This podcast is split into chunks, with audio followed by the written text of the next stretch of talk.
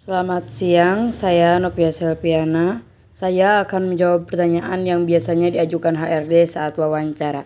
Saya akan menjawab pertanyaan umum nomor 1.1.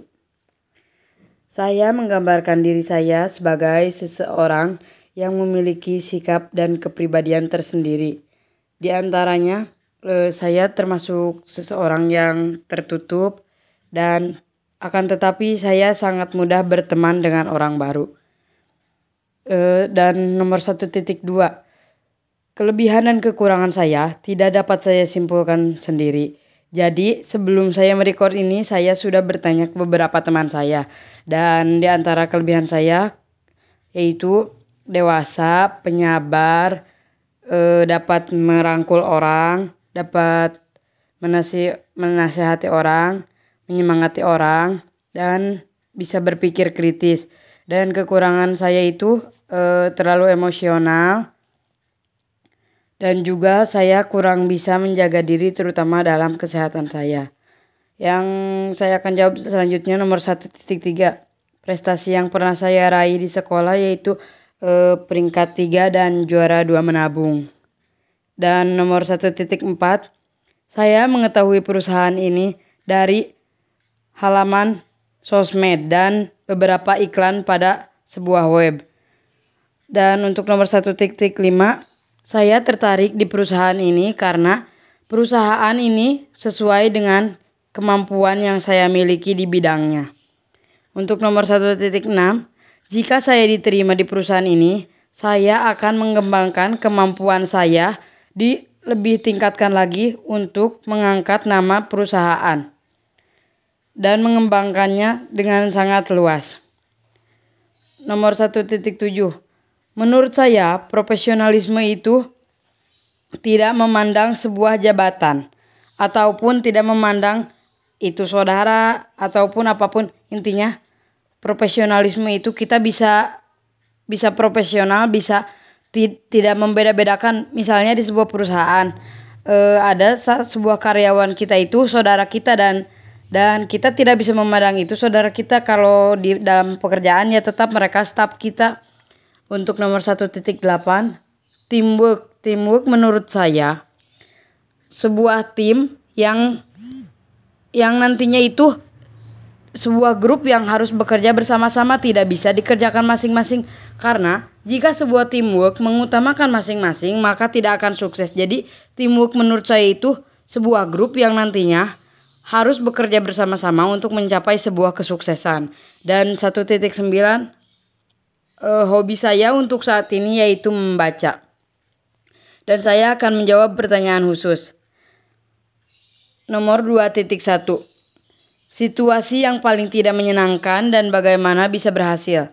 Jadi menurut saya situasi yang paling tidak menyenangkan di tahun ini dan bagaimana saya bisa berhasil yaitu situasi di mana saya dituntut untuk berpikir kritis dan harus menghasilkan pola pikir tersebut di waktu itu juga.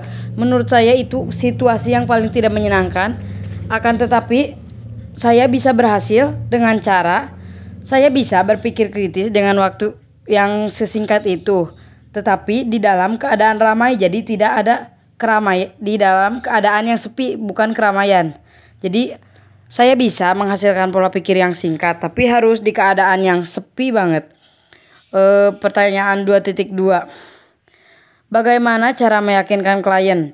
Jadi saya meyakinkan klien pada saat presentasi itu kan presentasi menggunakan PowerPoint dan pada PowerPoint tersebut terdapat poin-poinnya saja dan saya meyakinkan klien tersebut melalui penjelasannya sebagus ap se jadi kita sebisa mungkin dan semenarik mungkin menyampaikan penjelasannya agar si klien tersebut dapat percaya kepada kita. Untuk 2.3 Cara menghadapi tugas prioritas dan melakukan banyak tugas mana yang harus dilakukan menurut saya Menurut saya, keduanya harus dikerjakan, tapi kembali lagi kepada diri kita masing-masing, apakah kita bisa memanage waktunya atau tidak. E, tapi di sini juga sudah tercantum membuat tugas prioritas dan melakukan banyak tugas. Sedangkan pada membuat tugas pun sudah tercampur prioritas berarti kerjakan dulu membuat tugas lalu melakukan banyak tugas. Dan nomor 2.4. Keputusan tersulit dalam setahun ini menurut saya yaitu sama seperti tadi situasi yang paling sulit yaitu di saat kita diberi waktu berpikir yang sangat minim di dalam keadaan yang ramai itu menurut saya sangat sulit. Karena mengapa demikian? Karena otak kita itu susah menghasilkan pola pikir di mana di pada ke, sebuah keadaan dan itu tapi kembali lagi ke diri kitanya masing-masing. Dan nomor 2.5 mengapa tim saya gagal di tahun ini dan motivasinya tim saya gagal di tahun ini karena terlalu mengedepankan egoisnya, kurang rasa tanggung jawab dan juga terlalu mengerjakannya tuh terlalu sendiri-sendiri. Untuk motivasi yang akan datang harus memiliki rasa tanggung jawab, solidaritas dan juga harus saling merangkul satu sama lain maka akan terjawab akan sukses. Untuk 2.6 cara menyelesaikan konflik menurut saya untuk menyelesaikan konflik itu kembali lagi kepada masing-masing. Contohnya e, ketika kita misalnya punya masalah sama teman maka saya menyelesaikannya dengan cara membiarkan mereka berbicara dulu berpendapat dulu dan begitupun saya berpendapat maka akan ditemukan kesimpulan dan setelah adanya kesimpulan bisa disimpulkan bareng-bareng maka akan ada jalan keluar dan setelah ada jalan keluar maka konflik itu akan selesai. Dan yang terakhir 2.7 saya pernah berusaha mencoba mengerjakan suatu tugas tapi saya gagal yaitu e, contohnya pas saya pernah mengerjakan suatu tugas sampai malam-malam deadline-nya pun sampai jam 12 malam.